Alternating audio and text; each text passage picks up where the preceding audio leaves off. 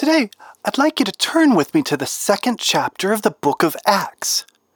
Pastor Connie asks a new question of the Pentecost event, and that question is, why then? Why all of those languages? Why on Pentecost? Connie tries to make sense of it all. Let's listen together. The noise. The noise is the first thing people noticed. It was loud, it was like a train, no, like a hurricane. The noise filled all your senses. The fire came next. That was the second thing that people remarked about. The fire that came out of nowhere, flames spreading out and around.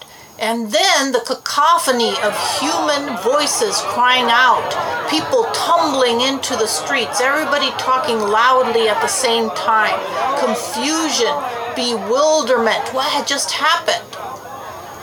Am I describing a natural disaster?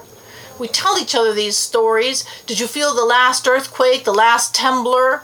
Where were you for any one of California's disastrous fires last season? How did it affect you? And here in Pasadena, we tell each other the stories about the great wind, the violent windstorm of 2011. Remember that?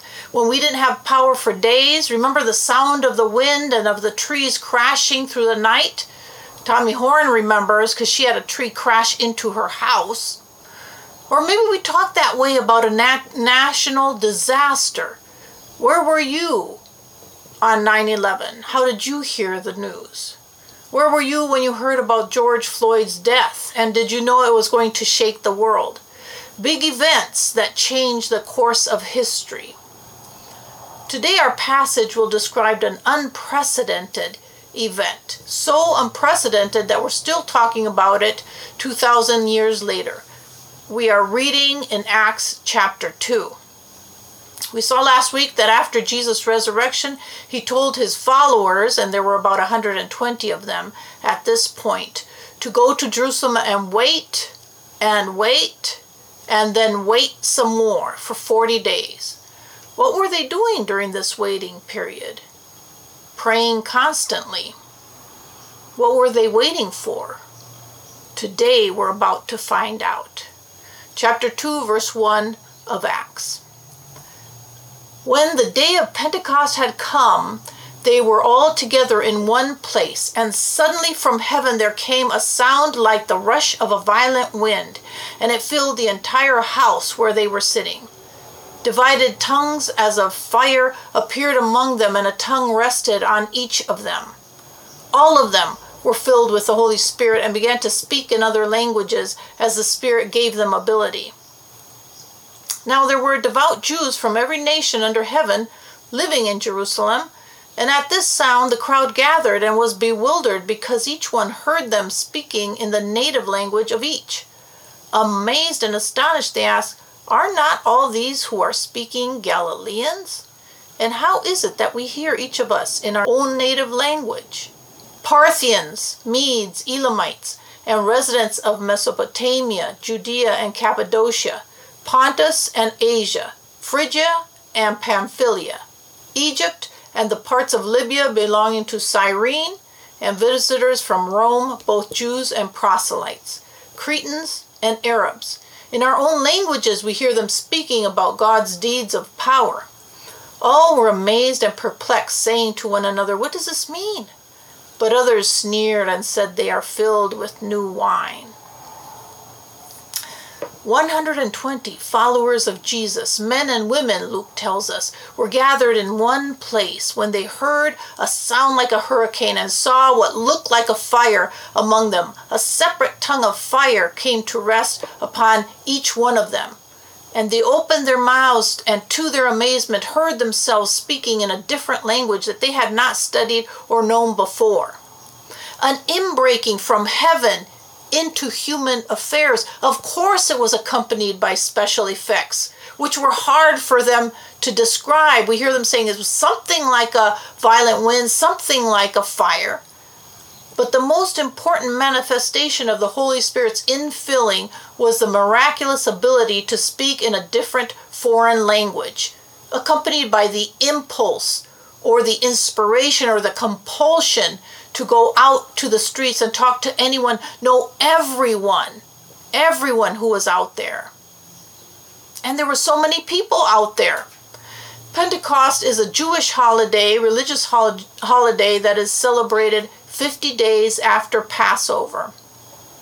It was a harvest festival celebrating God's goodness and provision for the people of Israel. It's one of three pilgrimage festivals during the year that resulted from Jews all over the world congregating in Jerusalem to worship together. So the city was packed to the brim with Jews from Israel, along with expatriates from the Jewish diaspora.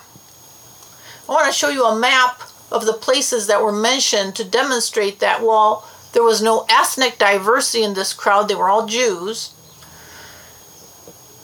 And the ethnic diversity is to come later in Acts. But there was complete diversity of language and place of residence, covering the full extent, the long reach of the Roman Empire, the Roman occupation of all those lands. The modern day countries these people came from include Iran, Iraq, Kuwait, Syria, Israel, Turkey, Asia, Egypt, Libya, Italy, Greece. It was a complete circle of nations surrounding Jerusalem. And it's not clear whether the people on the street heard the sound like a violent wind or was the the sound of 120 disciples talking, maybe they were shouting, but the extraordinary scene puzzled them. Now, I don't know what kind of wine makes you more eloquent, more educated, smarter when you're drunk than when you're sober. But if there was such a thing, we would have students drinking before every test. But we all know how that would turn out. So that explanation of the phenomenon is out. And Peter says as much when he stands up to explain. So imagine being in that scene. People are wondering what is happening. They're wandering the streets a bit, but then they find a cluster of people from their same language group listening to someone who, until just a, an hour ago, had no knowledge of their language. And yet here they are speaking your native language about Jesus. Jesus, wasn't he that guy? You know, that guy who did some miracles, who said such unusual things, who was killed some weeks back? He's dead and gone. That's yesterday's news. Why is he still the topic of conversation? And then Peter addresses the whole crowd. I imagine he was speaking in the common language, Aramaic, but all 120 disciples are all spread out, interpreting Peter's words into the heart language of the people who are listening. This speaking in tongues is a Holy Spirit initiative that leads to a bold proclamation of the gospel. Now, I'm not going to read Peter's sermon because it's long, but it's oh so good.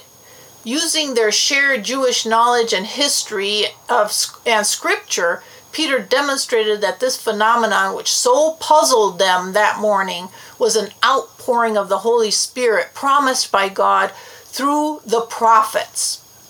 They were witnessing the answer to their hopes and to their many prayers. God's promise, centuries long in being answered, is at long last fulfilled that very day.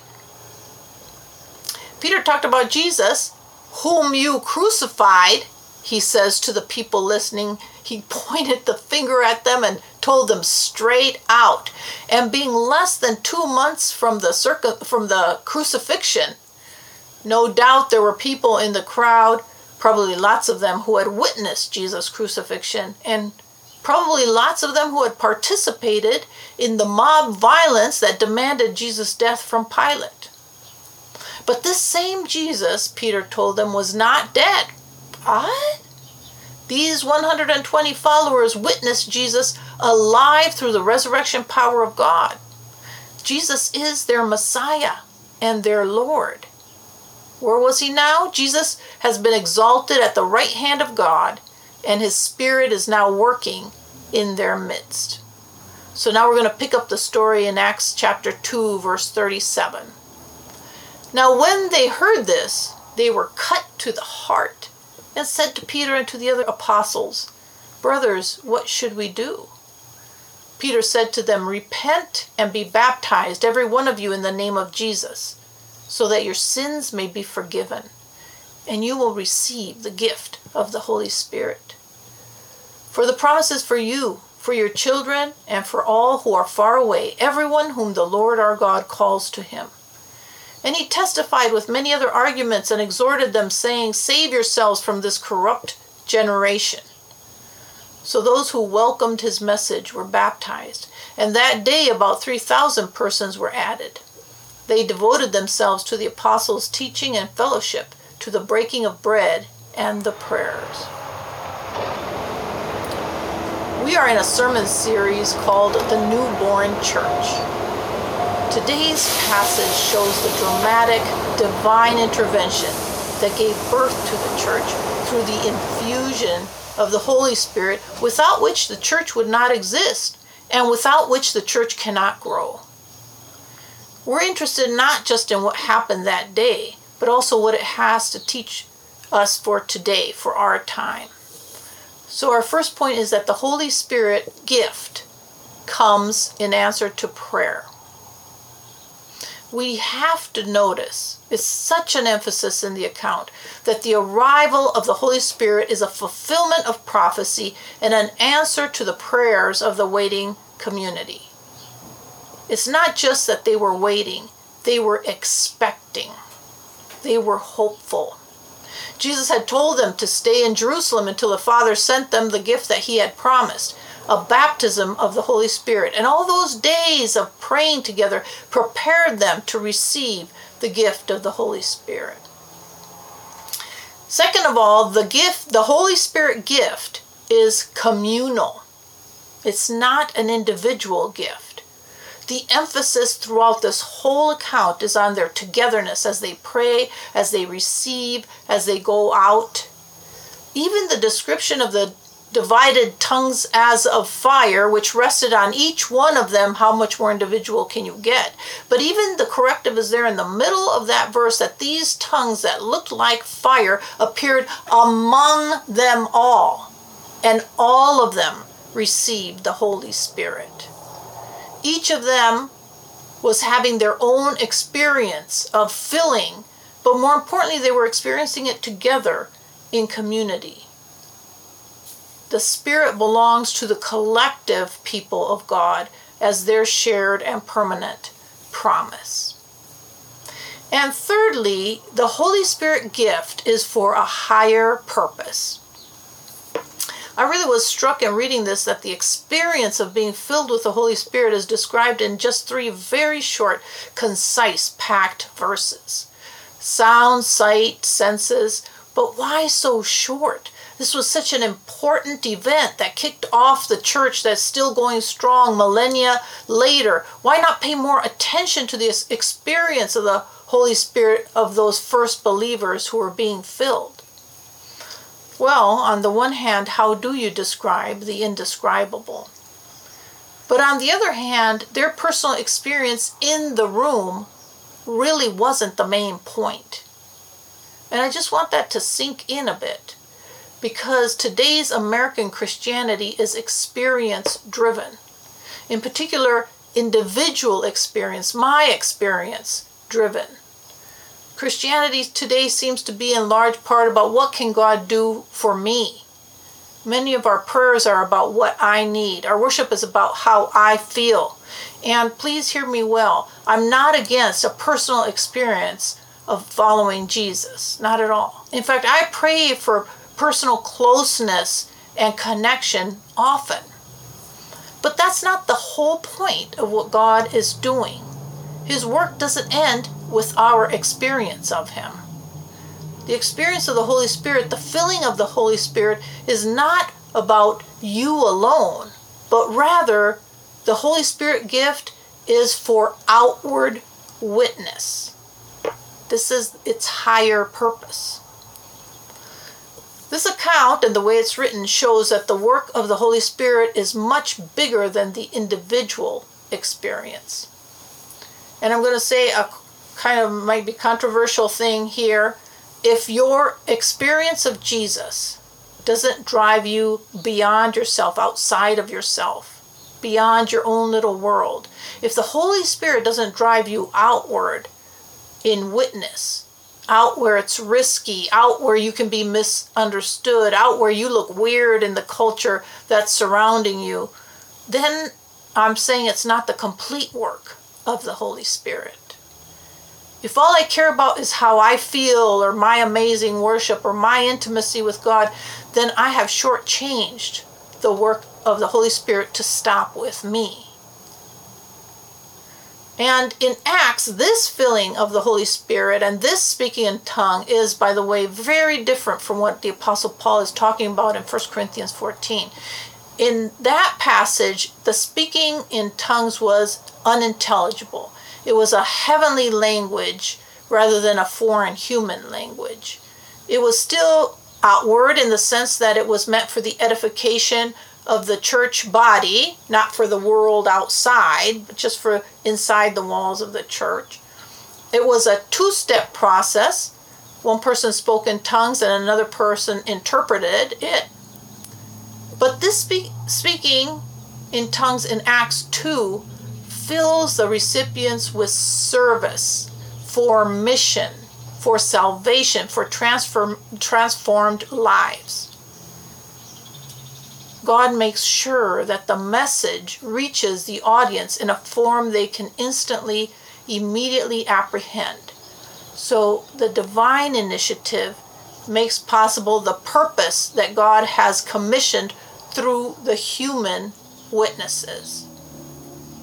So the Holy Spirit gift is for a higher purpose, for outward witness in proclaiming the gospel every one of us, followers of Jesus, is called to the same purpose, same high purpose, to share with others the good news of Jesus Christ, crucified and risen. And it's such good news. Who doesn't need, desperately need to live in forgiveness and grace? Every day, this is a need of mine. Who doesn't need to be free from their past, from their mistakes, from their sins? Who doesn't need to be healed in their inner being?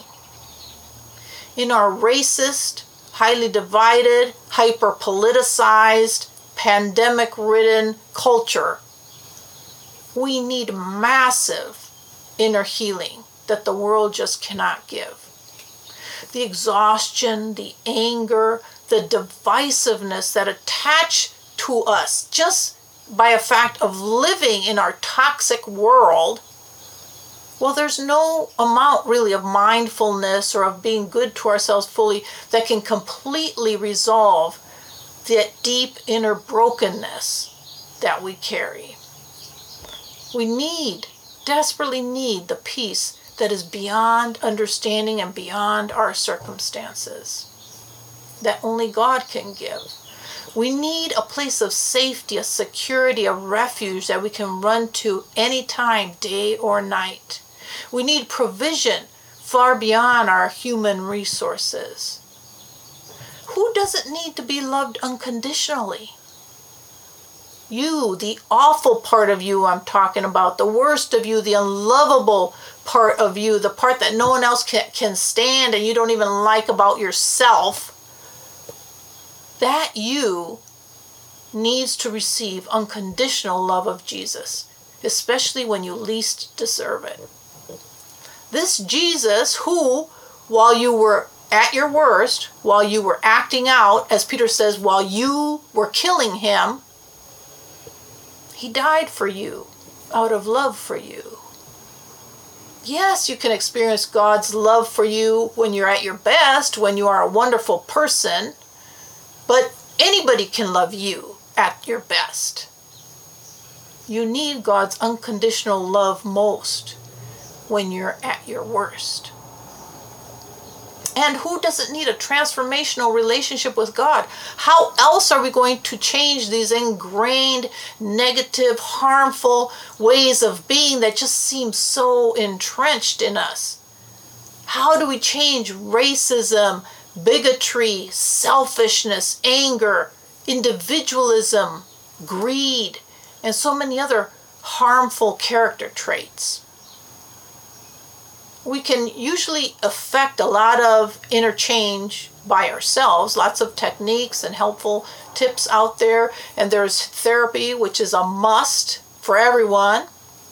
But to change a fondo, that we say in Spanish, to the very bottom, just to get all the gunk out from the bottom, we need God's transformational resurrection power.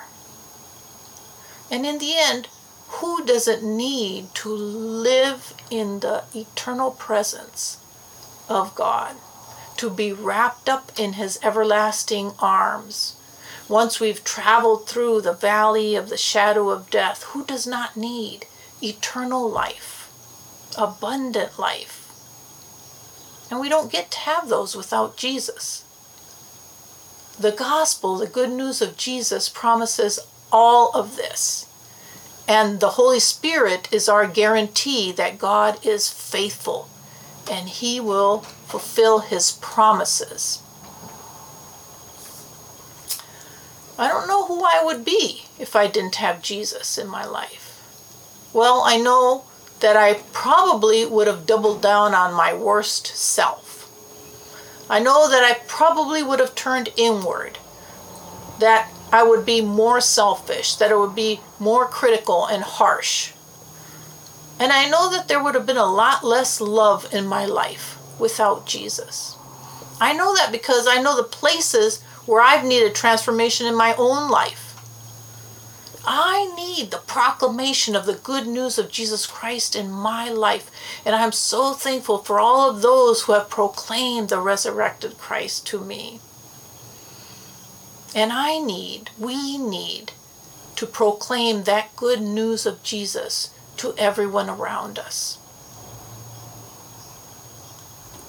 The Holy Spirit gift is for divine human connection. It is always, always the work of the Holy Spirit to bring the message of the gospel home to the receiver's heart.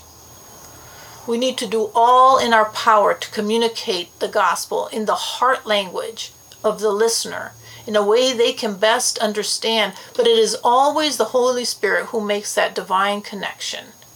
The aha moment of faith, the opening of spiritual eyes and ears to the wonder of a God of love.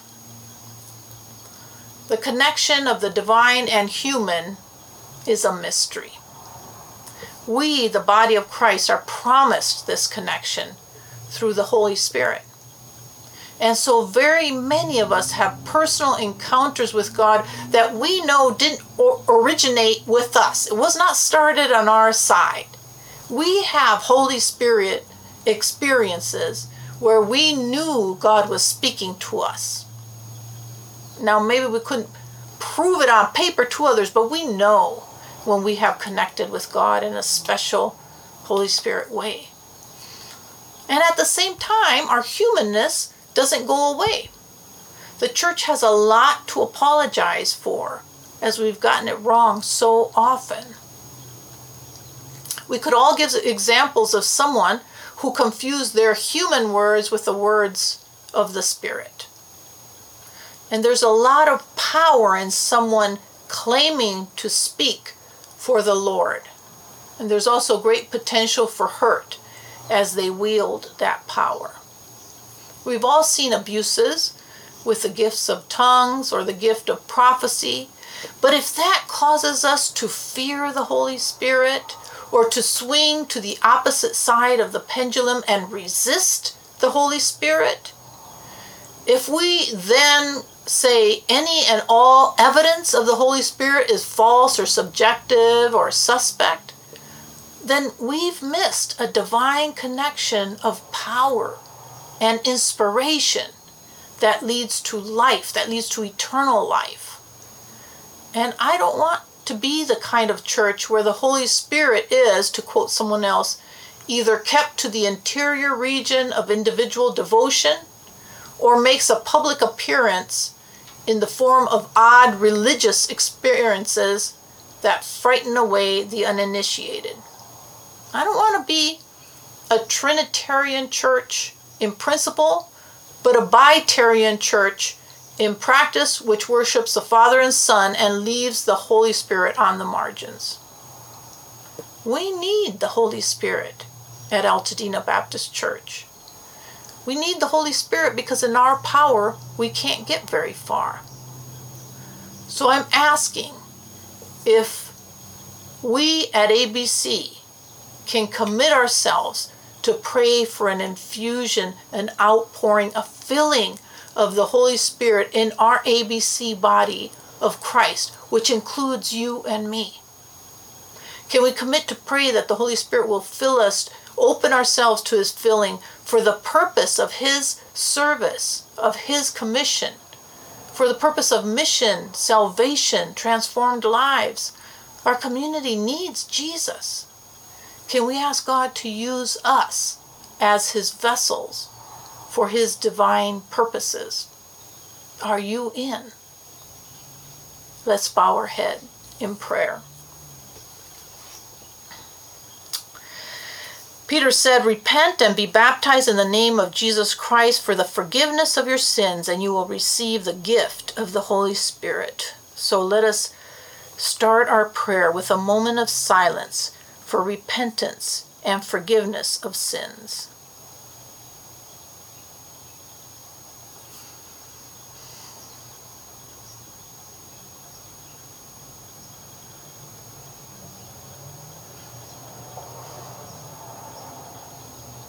Holy Spirit, rain down on us. Fill to overflowing every open heart, every willing heart right now. Fill us communally as the whole church, the whole body of Christ. Fill us to do your work, to be bold in witnessing to your resurrection power Fill us so that we know that our human spirit has connected to your Holy Spirit. We are willing, we are waiting, and we will give you the glory when we see what great things you have done in our midst. In the name of Jesus, we pray. Amen. As always, we'd like to invite you for this season to join us online at altadenabaptist.org or our public YouTube page every at 11 a.m. for remote worship. All events are suspended right now, but if you need prayer, please reach out to us at altabapprayer at aol.com. And again, we pray God's blessings on you this